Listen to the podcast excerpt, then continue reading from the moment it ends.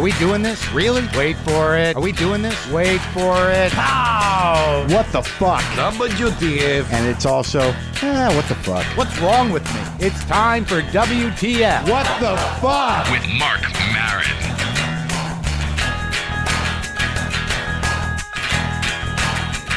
Okay, let's do this. Hold on a minute. Let me turn the heater off in my garage. Sorry, it's a little chilly out here. What the fuckers? What the fuck buddies? Hope everybody's okay. I am in Los Angeles in the garage. Just got back from Seattle.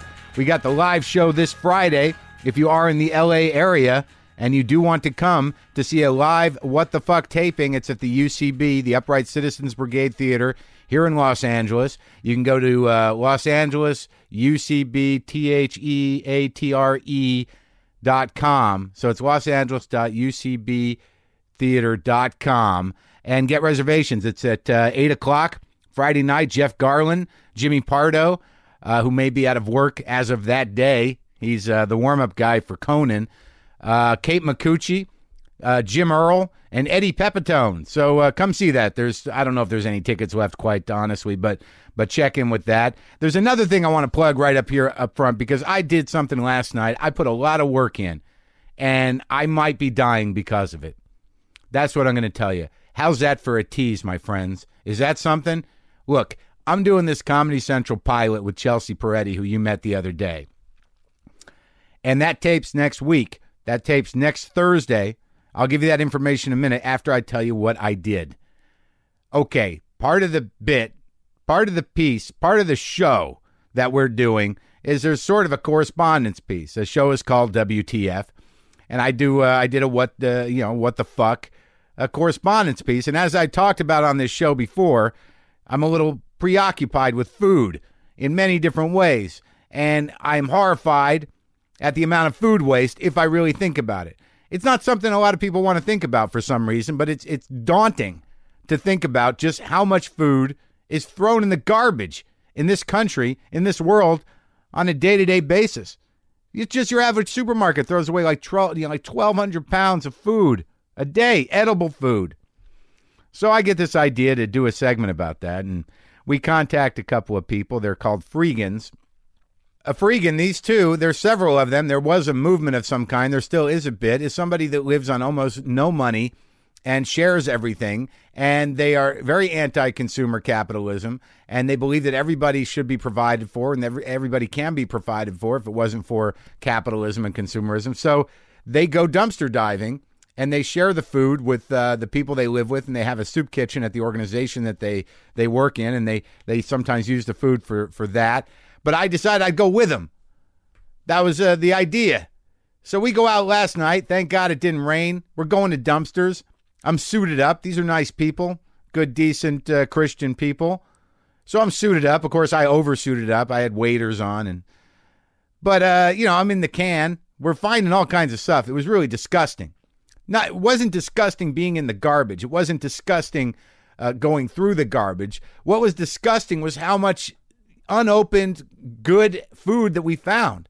You know, crates of heavy cream, crates of orange juice, all sorts of dinners, bread, unopened. It was sad. I mean, it just gets thrown in the garbage. So here's what happens, and you'll you'll probably get to see this if you come down to the uh, the the pilot.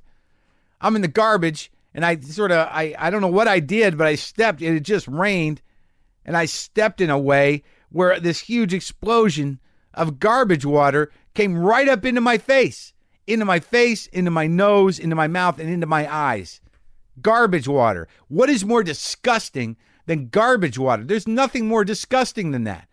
It I mean, I and it's all on tape. They captured it on tape. Right now I could have God knows what crawling through my eyeballs into the back of my head, staph infection, E. coli, conjunctivitis from cabbage. I don't know where it comes from. Some sort of garbage eye syndrome. I don't even know if I'll be able to do the show next week because I might have some sort of pussy, you know, gangrenous, um, you know, wound or or uh, boil, some sort of uh, gargantuan sty on my eye from taking the hit doing a comedy bit. Wow. Uh, but you know, quite honestly, I'm glad they got on tape. I am glad they got it on tape. But that's just one of the things you can see if you come to the Comedy Central stage at the Hudson Theater.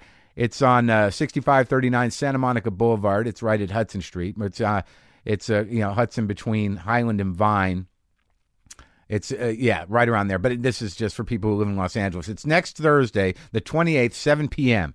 Now you got to call because they uh, they don't publicize this stuff. So 323 960 5519 for reservations. 323 960 5519 for reservations. That's next week at the uh, Comedy Central stage. My uh, WTF Comedy Central pilot presentation at 7 p.m. Please come to that and come to the UCB uh, this Friday, tomorrow, if you'd like to be part of that. Um, a lot, you know, there's a lot of stuff to comment on. There's a lot of things to talk about.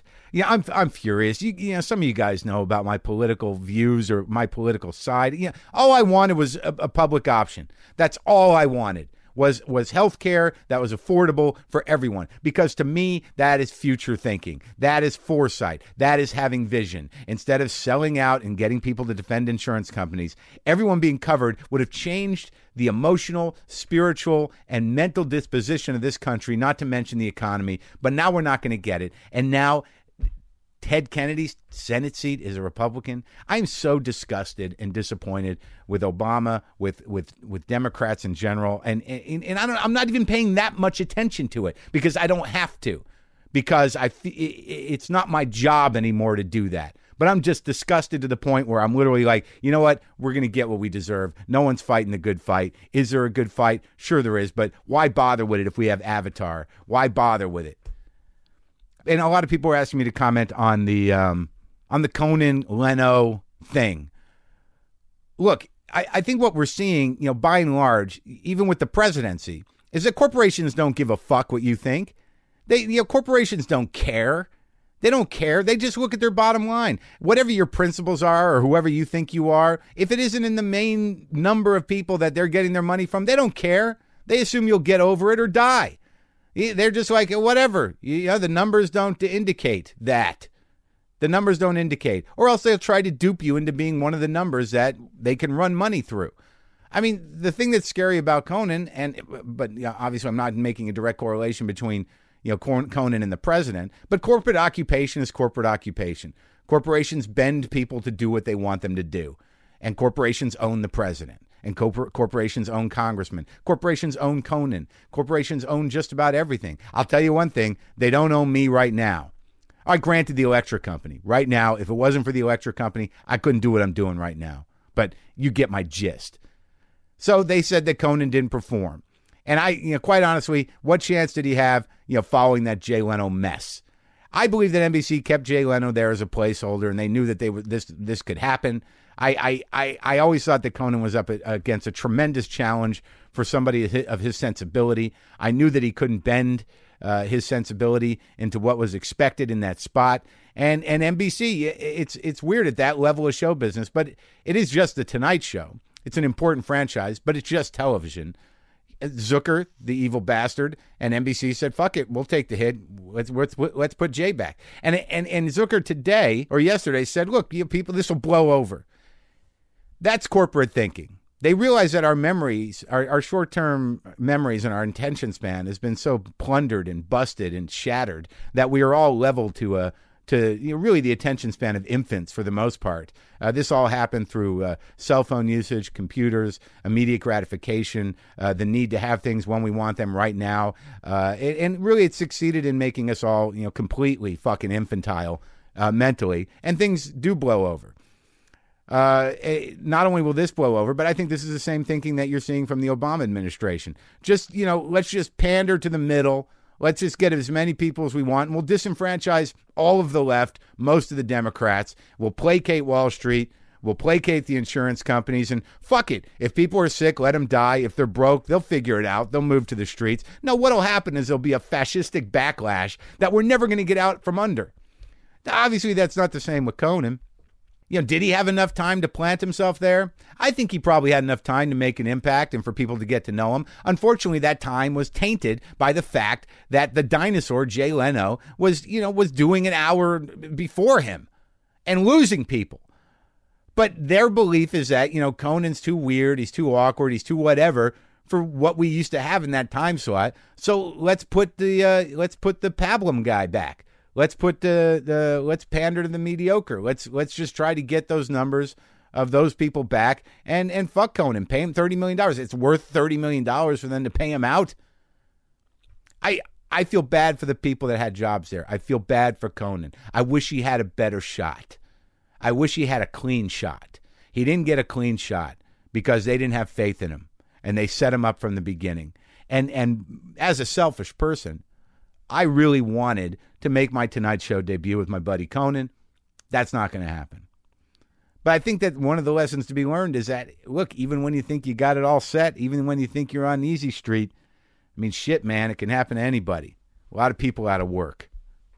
And I, have no sympathy for Jay Leno. I mean, quite honestly, eh, you know, he's a, got a billion dollars. Just get out of the way. But I, I never liked him. I never understood it. I, I barely ever watched him. I never tried to get on that show. I've always been kind of loyal, which is, I don't know, it doesn't seem to make matter for much in this world these days. But you know, Dave was my guy and Conan was my guy, and that you know that was the way that was the way it was. Now I might have to try to get on Jimmy Kimmel because he sort of uh, he resurrected himself in my book with that thing he did to Jay on Jay's show. I mean, that was as, about as funny as ever I've ever seen Jimmy, and and yeah, he's always been a nice guy to me. But uh, I don't know, never liked Jay. Now he's back. Used to like Obama. Now I'm not so sure. Today I'm very excited uh, to to have interviewed my buddy Dave Attell. Now, Dave Attell is one of these guys that I've known a long time. And he's a funny fucking guy. And there's no denying it. He's just plain funny. But I mean, the real challenge with Dave is what's underneath the funny. Like I've known him a long time. We have not had many conversations. He's very bright. He's very, you know, uh, he's a very sensitive guy. He's, uh, you know, he's got a life like everybody else, but not many of us know about Dave's life. Dave was a guy, he'd be like, hey, what's up? Okay, see you later. And then he's gone. And it was very hard to, to have a conversation with him. And I gotta, I gotta be honest. It, it, there's no, he'll, he'll make you laugh every time. He makes me laugh every time effortlessly, which is a gift to me because I'm not that easy to laugh. I'm getting easier as I get older. But when I, to set this up a little bit, I knew he was going to be out here, so I reached out. I said, "Do you want to do the podcast?" He says, "Yeah, all right." You know, I'm, and now this I'm actually doing Dave Attell's text. Okay, I'll be there. Uh, so, so I get in touch with him when he, when he's out here, and we go back and forth with text a little bit. He's like, "When?" And again, I'm reading into the tone of his text, and I tell him what day, and then all of a sudden I get this text the day we're supposed to do it. Are we doing it or what? And I'm like, I said, what? Yeah, I thought we were, but I didn't hear back from him. He's like, I texted you twice. And, uh, you know, I didn't get any text from him. And I like, I didn't get any. What do you want to do? Do you want to come out? He's like, I don't know. I don't have time now. So I'm like, fuck. I, you know, I got to, uh, you know, so I, I, I, I call him and I say, look, I'll bring the rig. I'll bring my, uh, you know, my, my, my, um, on the road rig. Where are you staying? He's like, all right, so come, you know, and, but then he calls me back. He's like, I'm sorry, I texted the wrong person. You didn't get any text from me. And he says, "Are we doing this?" I said, "Well, look, we don't, we don't, we don't have to do it right now." He goes, "I thought this was your job now." so I'm like, "All right, all right, all right, I'm coming, I'm coming." So I bring the, I put the mics and the recorder in the car, and I'm driving there, and I'm like, "Oh my god, how is this going to last more than ten minutes?" He's in a cranky mood. How am I going to get through to him? you know, because I've known him a long time and it's not an easy conversation. So I met him at Mel's Diner and we went and uh, we we went outside to where he was staying in Hollywood. It was like you know three in the afternoon, and me and Attell are sitting out by the pool. He's got a pack of American Spirits, a chocolate chip cookie, a bag of Skittles that he gave to me, uh, two large coffees, and uh, it was it was really great. Uh, you know, it's one of those things where it was like it was great to get to know a guy I've known for you know for as long as I've known him, which is some some of the great stuff on this podcast is about that. You know, I've just I've known him, I've loved the guy for a long time, yeah, but we just don't you know we don't hang out. Dave's the kind of guy that just sort of disappears into the night. Where's Dave? I don't know. He was just here. Where does he go? No one knows where he goes. Well, for this hour coming up, I know where we were. We were sitting next to a pool during the day. So enjoy this interview with Dave Attell.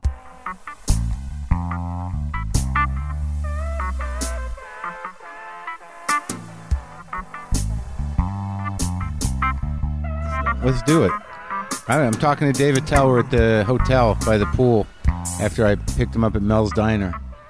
And apparently I missed Dane Cook and Robert Kelly. Yeah, it was pretty cool because you know it was back.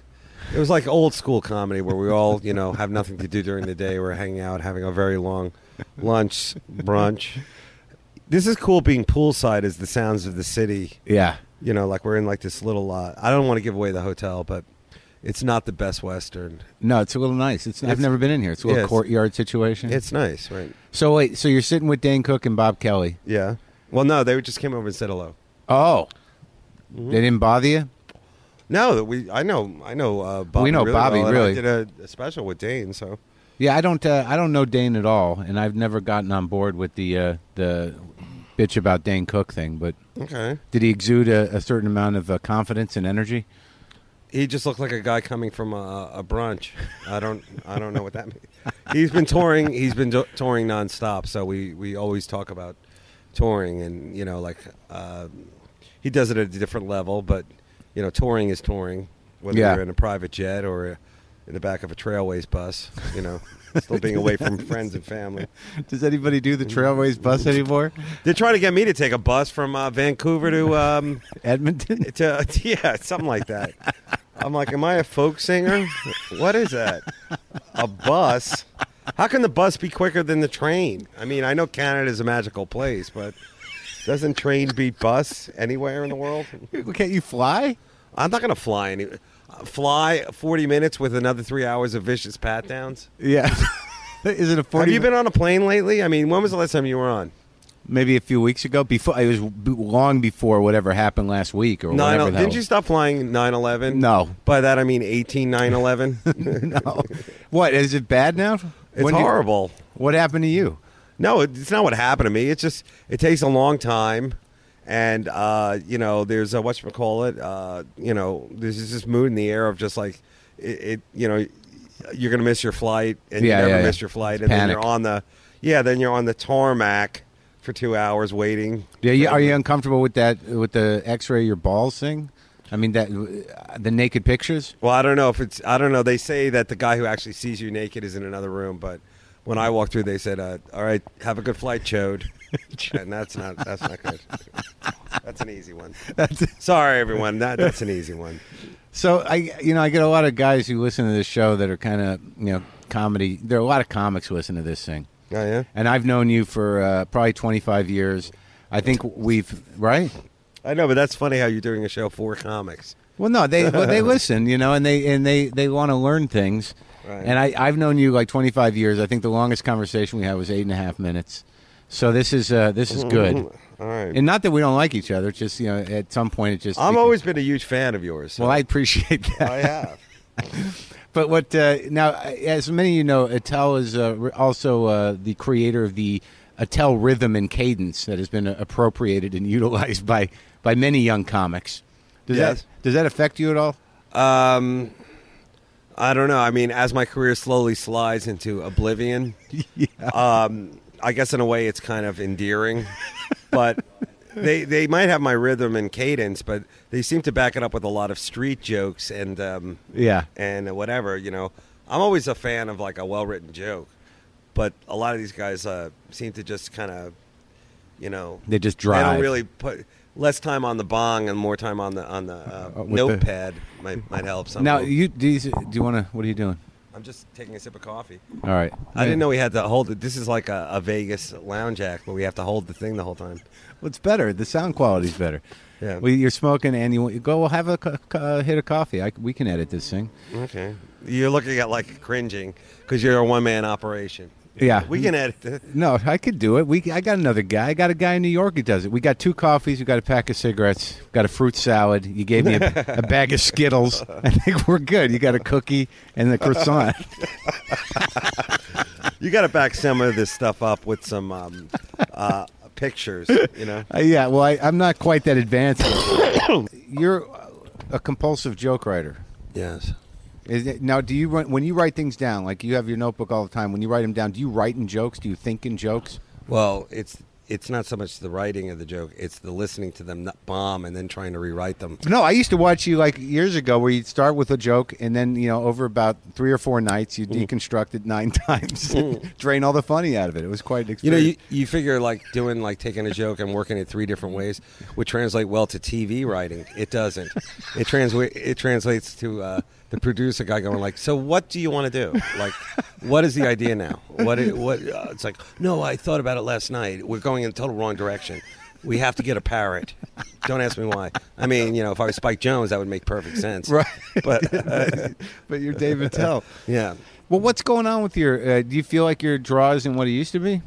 Well, rightfully so. You know, the more you get distant from your credits, like you know, uh, you know, whether it's uh, Comedy Central stuff or, I guess that's the only thing people know me from. But uh, you know, the further you get away from it, the, the less people come out. But I have to say, the crowds are better now than they were way back when uh, you know I was like on TV because it's not so many drunk frat guys. It's just you know, there's a lot of people who like like comedy and like your name comes up a lot when they go like people I like to watch and people who they think are cool. And those people are great. Unfortunately, there's not thousands of them. You know, there's a Right. couple hundred. You Right. know? I know, yeah. And uh, that's I guess the ones that you do it for because Well, I love doing comedy. I don't like any of the other parts of it. The promotion, the traveling, the uh, you know. Uh, all that kind of stuff. That that sucks. Well, I think it's it must be like the fact that you built this huge army of uh, of uh, you know drunken children, and I and I assume that They're, yeah, oh, they're old now. yeah, that's what I mean. Is that the ones that stuck with you are probably still coming out and they're happy to see you. Well, it depends because uh, you know a lot of them know my mi- my like Skanks for the Memories like was the first CD I did, and that's like six years old, and I'm doing another CD. That's why, um, you know, like I've kind of like I might do a special, but I think the CDs are where it's at for my kind of material. Yeah. my material is very jokey. Yeah. and I think people like to listen to my stuff like in a car. Yeah. Oh, yeah. While they're getting wasted in a car, or like wasted at a party, or like you know just in a dorm room looking at the ceiling. So you know, I think the CD's the way to go, and there's a lot of hour specials out there. So, but I haven't um, done one. You've never done an hour special. No. Well, why don't you do one? Okay, I'll do one. Can You've I got the you've got the audio. All you need is that little flip camera, and you're ready to rock. I, mean, have you seen some of these specials? They're like shot and like poor. They're shot by like really supposedly big name director people, Yeah. and they look like they're yeah birthday party video, man. Yeah, I had a, I had a guy approach me. At, I'm go- I'm going to go do a set at the Ha Ha Cafe tonight. Yeah. In uh, in the Valley, and some guy approached me there. He says, "Look, we can do a three camera shoot. Uh, I'll, I'll- See? crane shot right over the salad bar. Yeah, it's perfect. It's perfect. we just got to get the guy to turn the TV off during the set. Do you play clubs anymore? I mean, I play reg- clubs mostly, and Yeah. uh, that was the thing that that uh, you know I kept doing continuously.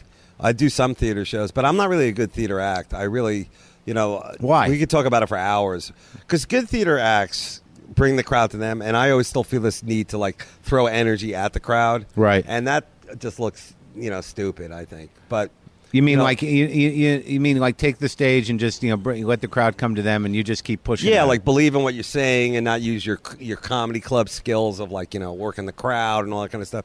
And when you're in the theater, you got to really kind of you got to commit. And like the the great comics, the ones who have like something to say, whether it's political or they got talking about like like Louis like with his family or Yeah. you know some of these other people. It's very difficult to just tell joke after joke after joke in a theater because people are like, okay, well if I don't get this one, I'll just tune back in on the next one. You know. or else it, Whereas- also that you got to give a little more time for the True, yeah. and, and and and your pace is very rapid. You're like a joke machine. Yeah, I, I slow down a little bit thanks to the stroke. no, but I, I, I, I agree with you on that. Now you're more of a theater act than I am. You know. Sure, I, my my issue is really just uh, you know getting people to the theater. Yeah, you have a. Um, I think you have a disconnect with your audience. Yeah, I'm trying to. I'm using this right now as we speak to connect with my audience. Well, I think that's great that you take time out of your schedule to my, do it. My busy schedule. my busy Here we are schedule. sitting in the hotel you own. to try, trying to get work. See, isn't this uh, the good What? thing about this hotel? And we're not going to say which one it is, but I've stayed at the Roosevelt Hotel. I've stayed at the Standard, the and like they have a pool, but it's not like a pool like this. Like this is a great pool for swimming. Maybe you can, um, you know, do some fake diving, like pretend you're underwater or Yeah. something. Their their pool is like very shallow, and you're just supposed to tan around it. It's also like a dance club pool. You, Yeah, any you- of the, you go to the Roosevelt. I don't know about the Roosevelt, but the standards like some sort of weird clusterfuck. Well, I'm way too old. I'm I'm too old and too ugly to be in that hotel. Like the standard, you have to be have a good looking. You have to have uh, you know some kind of modeling experience. To, And you should always be hanging with someone who has an English accent or a Swedish. yeah, there's accent. a lot of Anglo's, Yeah. Anglo people over there, and they're not all comics because I thought every Englishman in America was a comic. No. But, uh, Do you go to England?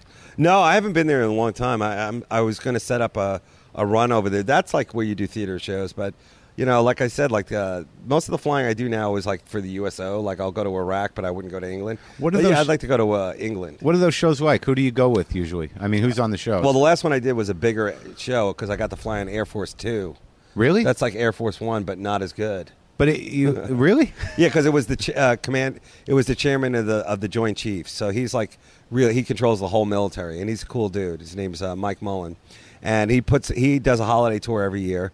And it was me, Billy Ray Cyrus, and Anna Kournikova, and Anna Kournikova's 80 year old coach, who uh, was a tennis guy, but he does like inspirational speaking, which I don't know if they really need it once they're there. What's your Marine? I yeah, think the he, he was an ex paratrooper, but he was saying stuff like, you know, I don't want to die, you don't want to die, so win. You know, it was Yeah, very keep your eye on the ball. And you know, I was thinking like, you know, they could have gotten like the winner of the Biggest Loser would have probably connected more with these kids.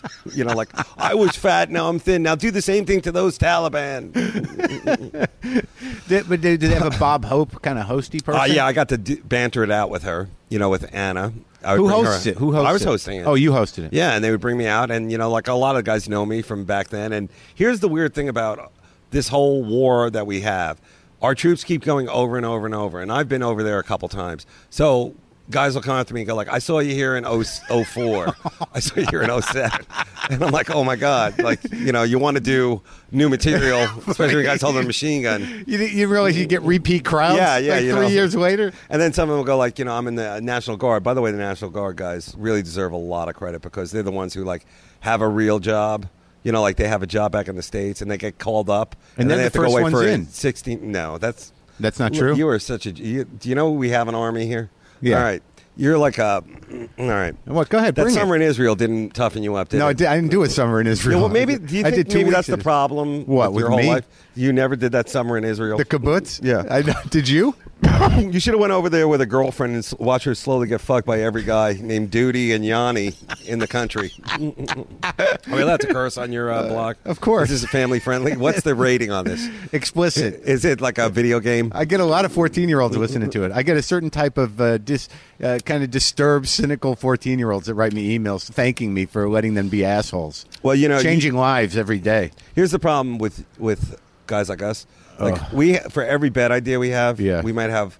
Okay, for every hundred bad ideas we have, Yeah. we have one good idea. Like your good idea was that Jerusalem Syndrome. syndrome, right? Yeah. Because then you see like the Bill Maher thing, right? Right. You know, he did a movie about the Middle East and everything like that. Now I saw his thing and I and I read your thing and I think your thing was cool Right. because it was a different take on it and like especially now with like the Middle East and religion and all that kind of stuff. I thought that was a great kind of like religion. Who gives a shit? Right. You know, like is there any answers? Right. We're all looking for answers. Right. So I thought that was a cooler thing than the whole. You know, like he uh, seemed to make a lot more money than I did. Yeah, I'd like to have one of those good ideas where I make a million dollars. Well, you know, the guy who invented Gumby died. Yeah. And uh, I watched his documentary on the Sundance Channel. That was me watching that. Yeah. And he he created this thing. He was he grew up, you know, in a sad. He was like an orphan. Like you remember that those times when like white kids were orphans. Yeah. Yeah. Like that type of the depression. The era. depression, the Dust Bowl yeah, orphans. Yeah, like when white kids for some reason didn't have families. Yeah. And uh, he created this thing out of loneliness, and he he's immediately like once it hit, he like tripped out. He like discovered LSD, left his family, and like you know went to find himself. Was sitting in uh, India, you know, cross-legged, doing the whole like you know hippie experience. Yeah. And this thing became a huge hit, and then uh, you know. He uh, was Gumby? selling, yeah, gum, yeah, and then it went down, and then went up, and you know he was selling Gumbies at a flea market. Him and his like third wife, and it became a hit again. It became like a late night like college thing to check out Gumby uh, movies, and you know, that might be your thing, man. You never So know. you're saying out of my loneliness and pain, I have to create something like a, a plastic or, or claymation? yeah, I know. Yeah, I didn't really give you the answer. I just gave you Uh, an one- uh, example. uh, uh, well, what's your big idea? I don't know, man. I think of a lot of great ideas, but nobody uh, nobody seems to get them until they're already on television. a la dirty jobs. Was that your idea? Well, I always said that. Like I used to do sh- uh, jobs on my Insomniac. show, and I The- said, "Would it be great if we just did a show of jobs, of really cool third third shift jobs?" I was like, "No, that will never work." And then uh, there's like every other show is like you know axemen, ice road truckers, you know real dudes, GEDs and meth. you know I got a GED and a meth problem. Check out what I do. Um, a family of chopper makers. Who thought that would fucking succeed? I don't know, but Steve Seagal is out there right now. He's, so, he's probably He's close fighting by crime. here. Oh yeah, is this his hood? Is this what he does? I assume so. They're all around. Does he use a gun or does he use his um, uh, non-offensive aikido uh, to uh, subdue these crackheads? I think he uses uh, the gun and both, a little Okay. of both. All right, let's stick to a topic now. How come you don't have that hour out there yet? Oh, because well, I mean, I've talked to people about producing it. It's a matter of like, you know, you got to get the money to produce it, and then you know, you got to hope someone wants to buy it. I mean, I, if this Comedy Central thing goes, I'll do an hour. That's what it, real- it Well, what takes. if no one buys it? Would you put it on Netflix? Would you put it on iTunes? See, you got to think that way.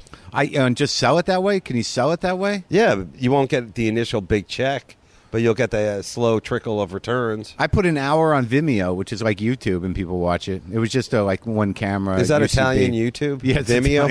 Yeah, Is that a Yugoslav knockoff? I just put it out there for nothing. I got to quit putting stuff out there for nothing. Does that bother you? Do people shoot your shit and then? put it- yes. it does. Well, they YouTube it all the time, but uh, here's the problem with with the YouTubing is that, you know, I think Patton Patton Oswalt said it best. Is like you kind of like the joke isn't done yet, so like you're Right. kind of YouTubing. You're putting up a f- unfinished product, you know, so you're not really stealing anything. If anything, you're like just making it harder to complete it. But I've done that on Conan. I mean, I've done half baked bits on Conan on panel that became jokes later. You know, I mean, that became Yeah. bigger jokes. I mean, I, I, I don't. It doesn't happen to me that much, so I don't. I don't get that pissed off about it.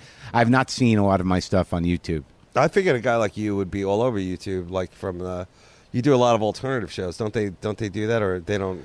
I don't do a lot of alternative shows. No. I, you know, I, I, I show up occasionally, and they, you know, and they, they treat me like uh, some sort of, you know, strange relic. Yeah, you really are. Uh, you know, you I'm a singular force. I always say that you were like right there when it happened, that whole alternative movement. Yeah, And, I'm, uh, I'm, I'm credited with helping it. Yeah, and now you're too um, you're too real, and I'd say uh, like bitter might be the word, but more like real and like just you know like Grown it- up. It's not, yeah, it's not like the silly fun. Yeah, I don't know what that is of today. The I can't even. silliness. I can't even watch it. I mean, I don't know what your experience is in sitting in comedy clubs, but I can literally sit in a comedy club for two hours with my eyes closed and not tell the difference between most people. And and then when somebody gets up there, that's a real person. It's good. I don't understand all the silly shit. I wish I could be more silly. Like I would never think of Gumby. Yeah, you know, well, take the gun out of your mouth and let's All right. keep this going. But you know, uh, it's not about Gumby. I yeah, it's amazing to me when you go to an alternative room and you see a regular comic go up or, or just a hacky comic. They are all excited as hell, and it just kills. Oh, I never kill in front of those. They always just look at me nodding, like, mm. Yeah, so that's it. Why are you mad, That's old man? what's the, what's the matter, old man? Yeah, exactly. but I was always an old man. I was a young old man, and I have to tell you that writing jokes over and over and over, it really does destroy you. Because, uh, like, here I am, twenty something years into comedy, and like I finally got another midget bit, and I was excited. and like, who can you tell that to when you're surrounded by midgets? I remember you always used to come up to me. There was like specific sort of themes and topics that you would do, and you'd always ask me like, one time you came up to me like, "Do you do anything about uh, uh, jerking off on the Bible?" Well, I assume that you're, you know, there's people that I respect that I think are joke writers, and I'm like, hey, I'm gonna, I'm going to ask this guy because I don't want to jack anybody else's bit. You, you know? The jerking off on the Bible bit. Did that Yeah. ever turn into anything? No, it didn't. yeah. Some of the bits I don't have the balls to do. The That, lost that- ideas. that's a good one. Yeah. Yeah. What was the bit? I don't know, but that's like I have a lot of. Um, I, I I tried to be like the religious guy. You know, like I always come up with like one or two religious jokes, but I feel like uh, it's kind of overdone now. You know. Do you remember when you were younger and we were you were all trying to figure out who the fuck we were, and you know Yeah. you would you- there was a, like a like two or three week period where I think you went on stage as some sort of coach or something, or you would do characters occasionally, but they were really just you. But you would you would have Oh, I would end up. I do mostly my dad on stage. You know, like my dad when my I used to work for my dad, so I do. what did he how do? Work where? I, we used to. Uh, my parents had a um, a bridal dress tuxedo rental shop. Yeah. and I worked there from the time I was like 16 till I was, I guess, 19. Yeah. and uh, you know, which is, I guess, slave, you know, underage, whatever, right? No, I guess not 16. But I was like, what was uh, your job there? Like getting I- the shoes? Oh, I did- cleaned the store. I was head of re- shipping and receiving. I sold shoes. You're head of shipping and receiving. Yeah, it was me and my grandpa, so I was his boss. and um, my dad used to, the way he used to talk to me, I would, I, I do that on stage as my control voice, Yeah. Which, which is, it helps me. You know? what is that voice? You know the uh, sarcastic, um, uh, what you call it, biting, cutting dude. you Yeah, know? yeah. And, uh, it, it works. It definitely works because I realized that's how men talk. Yeah. My dad was a man, and that's how men talked. And they didn't give, sh- you know, they would do things like I one time saw my dad with diabetes, full blown, you know, like diabetes, lift uh, like a 150 pound cash register, like one of these old cash registers, just by himself. And I was the guy who was like working out. You know, back then I, you know, every kid in Long Island lifted weights and practiced karate. I couldn't lift it, and he like just fucking lifted it, Yeah. put it over there, lit a cigar, and said like, "Okay, what what next? What do we have to do next?" And I'm like, "Only a man can do that because he knew it had to be done." What was that thing you said? I remember. You I remember moments that you say because they strike me as very funny and They're uh, good. and some of them uh, are not too painful. The uh, one time I was in front of Stand Up New York and I just got a that '93 Honda that I had, and uh, I said that I, I got it from my dad. There's 150,000 miles on it, and he said, "Wow, that's a lot of running away." Yeah, your dad was a very uh, John Updike type, wasn't he? Finding Uh, himself. Yeah, I don't know. He's just he was fighting some sort of fight. He's still fighting it. My dad always said to me, he goes, um, you know, I would smoke pot if it was legal because he's like a Korean War guy. You know? Yeah. But he goes, yeah, I would have smoked pot, and like you know, all those guys like my dad, they always they always felt like they dodged the bullet because they were too young for World War II. Right. You know, you're thinking like World War II, everybody like came home a hero, but they were like grew up during it, and they saw the guys who died, and you know, and the guys who came home all fucked yeah, up. Yeah, all fucked up. Like you don't really hear about those guys, you know. but they- every every war has those guys. They Yeah, well, like our the wars that we have, like Yeah. I've been to the uh, the hospitals for the troops, and this is a I told this on other things, but I might as well tell you the whole thing. You go to Walter Reed, and and you uh, which is where they bring them after they go to Germany, the troops that are wounded. Yeah. and like you see a lot of guys going through vicious, hardcore rehab. You they've lost arms and legs. Yeah. and they've got a dog there, which I thought was like a seeing eye dog, but he's really just there to kind of be their friend. And like you know, when they're feeling down, he can sense it, and i'll come over to them, and like they'll use him to lean, you know, to stand up and to start doing their exercises and walk. So he's like a friend.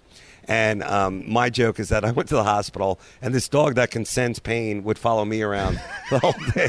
this guy's there with no legs. You know, he's like, no, they're they're gonna make it. This guy, I don't know if but yeah, he, he, uh, you know, it's an amazing thing that what they go through. But you know, the psychological and emotional stuff, you know, we can only we'll only know years from now the real toll of what's going on now. So, Absolutely. yeah. Well, that's good that you do that stuff. I've always wondered what it would be like for me to do it, but I never get asked to do it. Well, you know, let me tell you, it's a hard show because you got to keep it kind of clean, but they want it kind of dirty. And Right. There's a lot of things you don't want to talk about. Like you don't want to talk about family stuff because they all miss their families. You don't want to talk about like. Um, you know, like politics, because you know that's the last thing they want to hear about. Right. So there's a lot of no's in the uh, in the in the those kind of shows, but you know, you stick to the drinking and the porn stuff if you can say it. But they don't really, you know, like today's military. It's very, um, you know, there's a lot of women. There's a lot of, you know, it's it's not like. It's not like uh, you know, just like dudes are there. You know, you gotta like And they're also there because, you know, it's a job. I mean, the guys I talk to and the emails I get from guys are like, look, you know, I, I joined because I needed the money. I needed the job. A lot of them do. Yeah.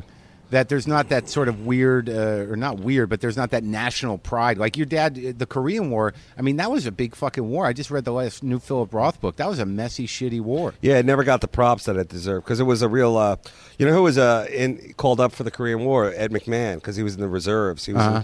tail end of World War II, and then they called him up for that. And uh, he was a pilot. And uh, Ted Williams also was a pilot. The you know. baseball player? Yeah. So you don't see much of that now. george bush senior i think as well but i think that was world war II. No, no, he was in World War II. He was the youngest pilot in the Navy. I know a lot of uh, stuff from the History Channel. So there's a great tape of George Bush Senior being rescued by a submarine. right Yeah, and he said, um, I can't believe I made it. I, I'm gonna um, one day go home and have a son who's gonna uh, fuck all this up. I don't know. yeah. Now you're not a political comic, are you? I, I did a lot of politics. I think I'm more of a social commentator Well, that's good. because, like now with the podcast, I, I couldn't be more happy to just talk about what's on my mind and not talk about you know uh, politics every day because it, it took a lot of work to Yeah. stay up to date. And I'm not sure it did me any good. I mean, I like knowing about it and I got very involved with it, but I think that uh, when you go to clubs and stuff. Like the Air America thing, Mm-hmm. even if they're on your side, they're like, I don't know, he's going to separate the audience. It just means that half the people, in their mind, half the people, half the people aren't going to like you. Yeah. Well, uh, the Air America crowd must have been very. Uh, you'd have to be really on your toes because they're like very politicized. I. Yeah, I can't. Like I, I found myself, you know, because there's a lot of things that it's not that I'm not liberal. It's just there's a lot of things that, you know, that I'm not completely party line with. You know, Oh yeah. you don't talk about politics though. I talk about the general stuff that you see, like on the CNN banners, like healthcare. Right. So then I'll like say, "We need healthcare," you know. But I'm not like into the minutia of it. Is that the know. whole joke? Um, so far, you know, like I said, I work them out. I'm pro uh, healthcare. That's as far as I got. Then I got sleepy. but we've all like, uh, you know, like, uh, like I've seen really, really good political comics. Guys who were doing it before politics became like really cool to do. Right. And those are the ones like Lewis Black and people like that. Those are the guys who are really good at it. But So- even him, he's like, he speaks from the point of view of a, like a pissed off guy. Like he makes Right. it political. And I think Bill Maher is the, the guy because he he's basically an all joke guy, Mm-hmm. but he's definitely got a point of view, and it's definitely to the left. But he's also pretty much of a you know dude's dude. You know, he's not you know yeah, he's a he's a bachelor. He's Yeah, like a a, real playboy. Yeah. he's a cad. But, uh, But- that's Hollywood for you, you know. I think that that's what a middle America, like like what the Republicans always say. That's that's the they don't. That's Hollywood talking. That's not middle America talking. So Yeah, I don't know. I think a Middle America sometimes they're not the. It's not so much that they're stupid. They just get a lot of shitty information and they're mad. well, they love it like when a guy really can. um can you know like dumb it down like really like go Sure, like this is what it it's simple, not yeah. it's never your fault it's this Yeah, you know it's that other guy's. see I don't believe the government can do anything it can't even do anything right like Yeah. kill the right people you know like on Yeah. death row Yeah. or you know uh protect people from this and that and, Yeah. you know it just it just uh It's amazing. You know, it's like uh, I know I'm on my own. I can deal with it. That's right. Oh, that's Yeah. yeah. I think that's true for everybody. It's sad, but it's Well, I don't true. know. A lot of people think the government's going to save them from shit, and I don't think it's going to happen. Well, I, I've I've realized that you're not going to be saved from anything. All, you just all you got to do is you know call customer service once or twice, and you realize like Yes. uh, no one's going to help me. No- Yes. You've been to Best Buy. I mean, none of them really care about you. no one cares about anything. Yeah, I, I guess you're right about that. And um, you know, now with the Olympics coming, That'll change everything. see, that's something that I've always tried to have an Olympic joke. But as time goes on, I realize the Olympics are not for me. They're for like children or or like uh, weird people enjoy the Olympics. We- I don't. You better prepare some stuff for Vancouver, buddy. I know, I know. It's right there. It's happening. Which in a town of potheads and unsigned bands, you know, in a town of, of people who kind of sort of wrote on Kids in the Hall, Have you been up there before? uh, only like for a day or two, you know. Every time I'm up there, I always say, I feel like the entire city was built out of a kit. Like it was made, it came in one big box that was just there, and they built it. It feels like those movies from the '70s that were made about the future. Like I, I've always said about Vancouver, you get this feeling that everyone should be walking around wearing the same color jumpsuit and wraparound sunglasses. Well, everybody up there has been um, in one of our movies, you know, because they shoot a lot of movies up there or Yeah. a lot of TV shows. So you're like, who is that guy that just gave me a coffee? Wasn't he an extra in an episode of Bones? Wasn't he a, a car accident patient? You know, Are you doing any? Are, what's going What's going on with this? What is that show that you were doing? uh, it's called Dave's Old Porn, and right now we're waiting to hear if G4 will pick it up. So it's about what I do is I take the classic porn of the 70s, like a Debbie Does Dallas or a Deep Throat, and we go through the movie and we talk more about the story than the sex because back then the porn movies actually had stories, Like the opening of Misty Beethoven. right, like that kind of stuff. That movie changed my life. Or Behind the Green Door. Yeah, those are good examples of the kind of movies that we're talking about. And then I'll bring out another comic like Judah Friedlander. He was on it. And then we'll bring out people who are actually in the movie. Really? And these are like the old porn stars from the golden age. Like and a lot uh, what's that guy who went to Columbia? The guy from opening of Misty Beethoven. um, uh, Oh, is it shit. Evan Stone or No. something like that? No, He was. Uh, no. Evans. he's, Evans he's, he was a uh, spanker. he likes spanking people. His name is um, Jamie Gillis. Oh yeah, Jamie is a really cool guy. I met him through uh, Yoshi, who works in the porn business. He's a comic, and uh, Jamie is a real cool guy. So if this went at- for a series, we would bring out a guy like Jamie. Yeah, he's a pretty smart guy. He was like a Columbia graduate, Yeah. I think, and a lot of those guys. He's were, the Elliott Gould of the porn world. He also created the Gonzo, kind of like you know more um, free form camera. You know, use of amateur type. What happened to Ed Powers? Ed is still out there, I think, but I don't. I don't really know. I saw him one time in a strip club, in like uh, I guess the early '90s, and I don't know if he was auditioning girls or just taking in the scene. But he's a LA based guy. Most of them are LA based. I remember watching those Dirty Debutantes. That was it. Like That's sort of- Randy West. Yeah. No, No, wait, that was Ed That's up Powers. and comers. Yeah. And I, I always thought like you know like I could see he represented the everyman. Like he Yeah. was like the Frank Capra of porn. The fat guy with the ponytail. Yeah, yeah. Yeah. But uh, you could tell like there are different, different periods where he tried to lose weight and he, Yeah, yeah, yeah. The uh, you know the back freckles that was weird. yeah, and he always he always had to work really hard. And you could tell the girls that he was like the he would pay more money than anybody else, so he would get like the newest, the newest girls, the hottest girls. But they all had that look of like, wow, this really is, you know. Maybe it was the lighting. I don't know. But Do you uh, think there's anything wrong with porn? No, not really. I mean, I don't like high end porn. I like, I like the amateur. You know, like I don't need, like if I'm looking at it to jerk off, I don't need like, um, you know, the parody or anything like that. But when I did the porn awards, I realized every other movie they made seven thousand movies this year for the price of what like one Avatar commercial. You know, and um, How many have you seen though? Did you ever? That's about working. six thousand of them because I'm on the road. No, but I, uh, you know, like they're up against the wall, man. There's like so much free porn on the internet. It's stolen porn, Right. You know, and I can't say I've never looked at it. So, Right. You know, like who would pay for it if they get it for free? You know, Do you, are you uh, you dating anybody? I wish. No, Yeah. that's the that's the uh, beauty of LA is that everybody wants to talk to someone after a show here, but they don't want to go home with you. They just don't want to go home. Yeah. Because like everybody knows they're going back to their sad little apartment in Yeah. the Silver Lake with Yeah. the cat. Yeah. you know, Einstein. Quit talking about my life. No, I figure a guy like you with a uh, with a female roommate. Yeah. Nothing brings more poon than uh, an actual female roommate. Yeah, but the house is so quiet, and I, I feel weird about it. I, it's it's an adjustment. I like her a lot, and I, I like uh, having somebody there. It's nice. It's like being married without all the fucking uh, horrendous responsibility and uh, paranoia and uh, anger. Well, what does she do? Is she some kind of yoga instructor or something? No, no, she works in the business. Oh. How much you smoking? About two packs a day. Smoking overseas is um, is pretty difficult. What about uh, booze? None. Really? I don't, I don't drink anymore. How'd that feel? It feels all right. Yeah. I mean, I don't, I don't, I don't miss booze like uh, uh, people think I would because I drank a, a shitload.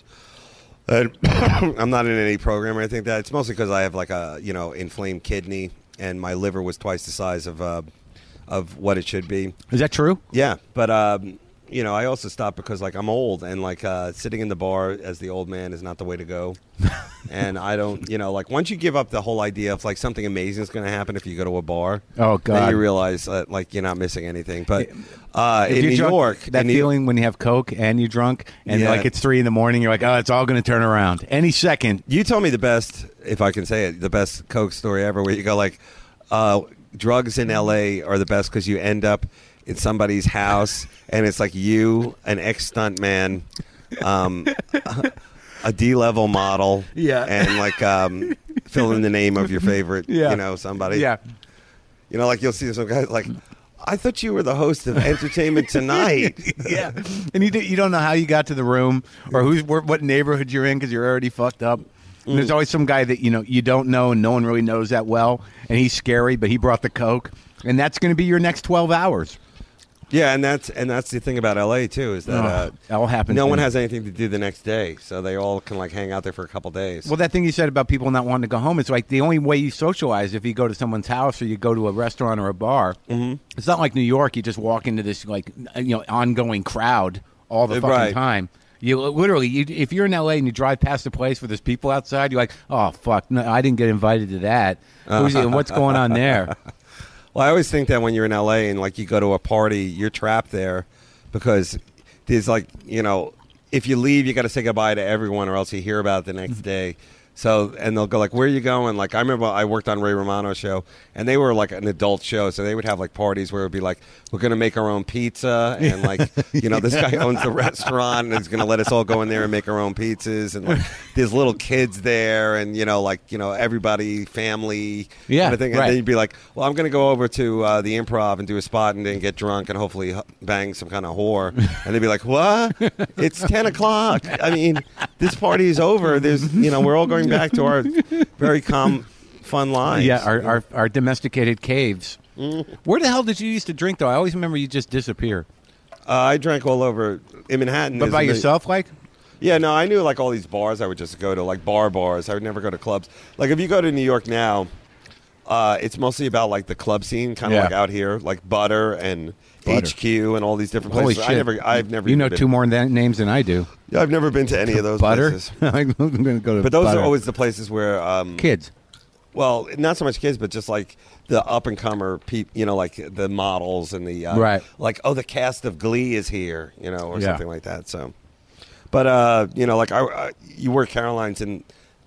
Like I just think we get Caroline's, and I remember that bar at Caroline's. Like we used to like fucking shut that bitch down, like just drink and drink, throw a couple hundred behind the bar, and like I'd be bartending and mixing shots, and you know, like doing fucking all kinds of crazy drugs. And now, like you know, I go there and I tip the, you know, you always tip at the end of the week.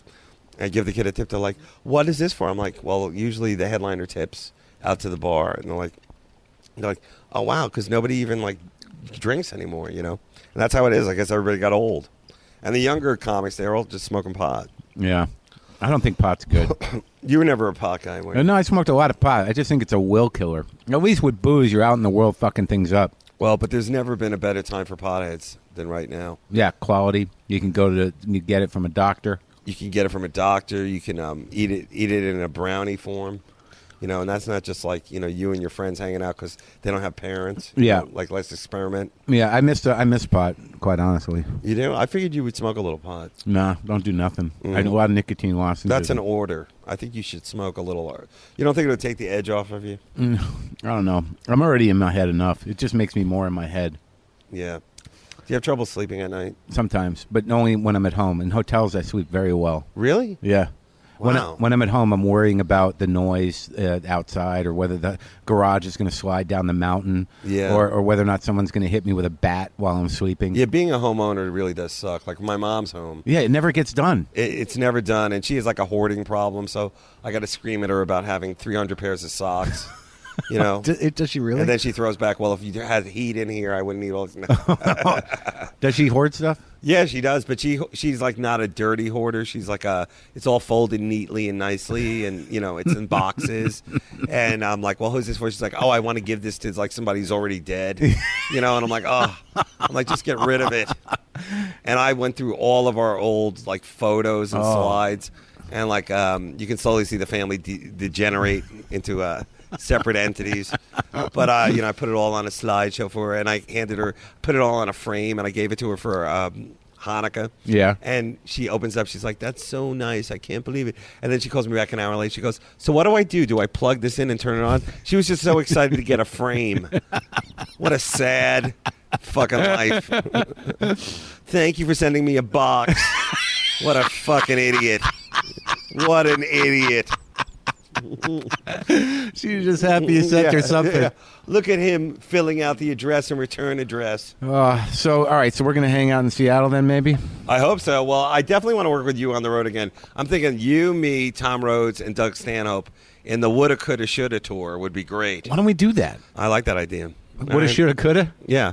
Or just like the, um, you know, poor choices. Okay. Something. Yeah, Something now like that. now I'm going to get my brain around that. And I think Yeah. we, if you're serious about it, we should talk well, to we'll have guys like rotate in and out, so it won't have to be like such a such a thing on people. You know, like you know, book like a couple theaters, see how it goes, Right. and then do like uh, you know, uh, like a kind of round table at the end of that, like how all our careers and lives have gone horribly. Okay, so I you oh that'd you want to do actually uh, film it? No, All right. baby steps. Look at you're already trying no, to sell. I, it to I just I want to just kings work. of comedy. I just, I just want to work. Let's do it. I got a CAA booker. Let's make that happen. all right, so that that's what I was. That's what I'd like to do because um, That's a good lineup too. Me, you, Rhodes, and Stanhope. yeah, I figure between all of us, we should be able to draw like you know a couple hundred people apiece. I think You Doug know. does pretty good with his people. Well, Doug is the guy who you know, like if we could talk about one guy who I think is the most pure, Yeah. evil, real, you know, guy who sticks to what comedy should be. It's him. Yeah. and uh, He'll play anywhere. he plays bar shows to his own disgruntled uh, Yeah. crowd, and like they love him, and he's like almost like a Manson or Jim Jones to them. Yeah, we had, he- I had him on, and that was the first time we hung out. We had a great time. oh, really? Yeah, I I to- you knew him like uh, for a long time. We know of each other. We, you know, our records are produced by the same guy, so we listen to each other's stuff. And he had listened to mine. He sent me a nice email, but we never really talked. Mm-hmm. And then I had him on the show in New York. I went to comics, and we had a really great time. it's hard to get in touch with Doug because if he's not on the road doing his gigs, then he's in Bisbee, Arizona, in his um, you know in his small um, desert compound? town, yeah, Yeah. compound militia militia training camp. And if he's not there, he's in Costa Rica for uh, whatever. So it's kind of you got to catch him at the right moment if you want to talk to him. All right, well- thanks for having me on, man. It's always good seeing you. It's and, great uh, seeing you. Uh, I once appreciate it. again, uh, I wish you all the best. And I- nobody's due nobody's due a break more than you. I appreciate it, Dave. Thanks for doing it. Nice.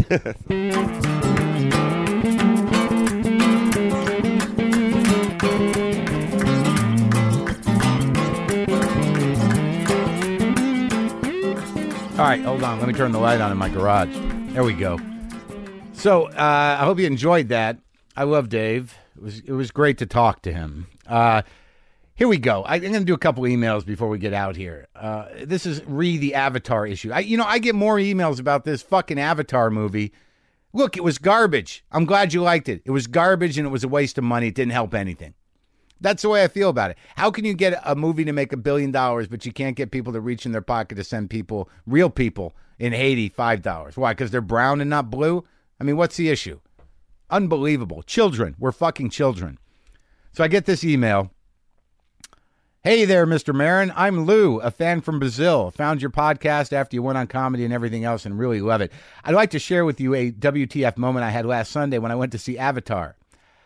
I also shared your view that maybe they spent too much money on it. They should be directing those resources to something more useful, and also that was just technology for technology's sake.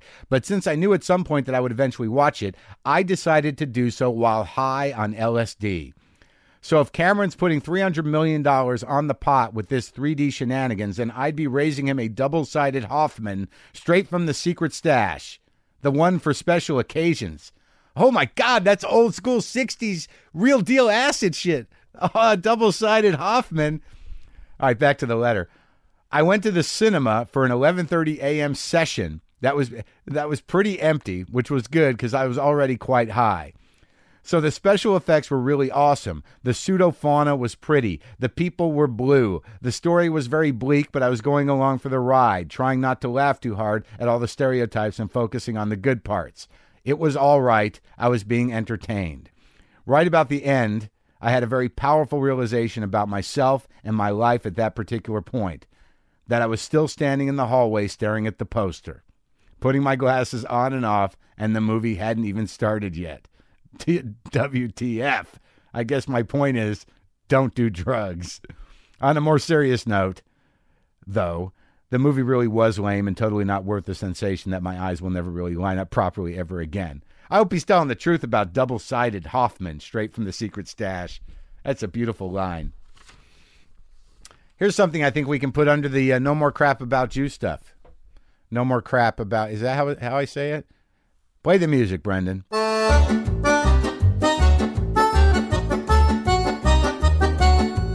Dear Marc, I was online to see a movie the other day when the woman in front of me turned, apropos of nothing, and wished me a happy Yom Kippur, which, as I'm sure you know, is usually in September or October.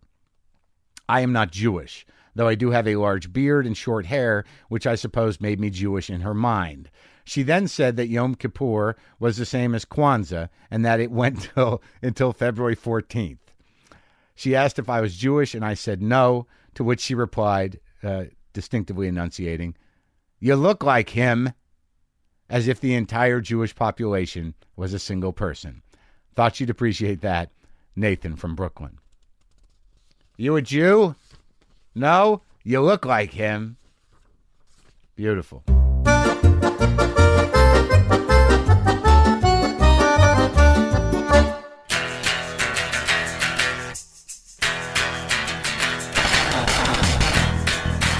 PunchlineMagazine.com for everything you need to know about comedy and everything else. Thank you all for voting for me at the stand up showdown. It seems to have helped. Uh, again, tomorrow night at the UCB Theater, probably sold out, so don't freak out. But next Thursday, January 28th, at the Comedy Central stage at the Hudson Theater, uh, that's a 7 p.m. show. Could use you there. Could use you there. Uh, 323 960 5519. There's a parking lot available. There's street parking. Uh, it's free. Did I mention that before? It's free. JustCoffee.coop. Go do that. You can get it at the website, though. They've uh, they've stopped the uh, coupon deal. Some of you are asking, where's the coupon deal? Because some people are still on episode eight, and that deal is over. But the coffee's still good. So do all that. I think I covered everything. I hope you're well. Uh, I hope uh, this brought you some joy and a little bit of sadness and a little bit of what the fuck. Take it easy.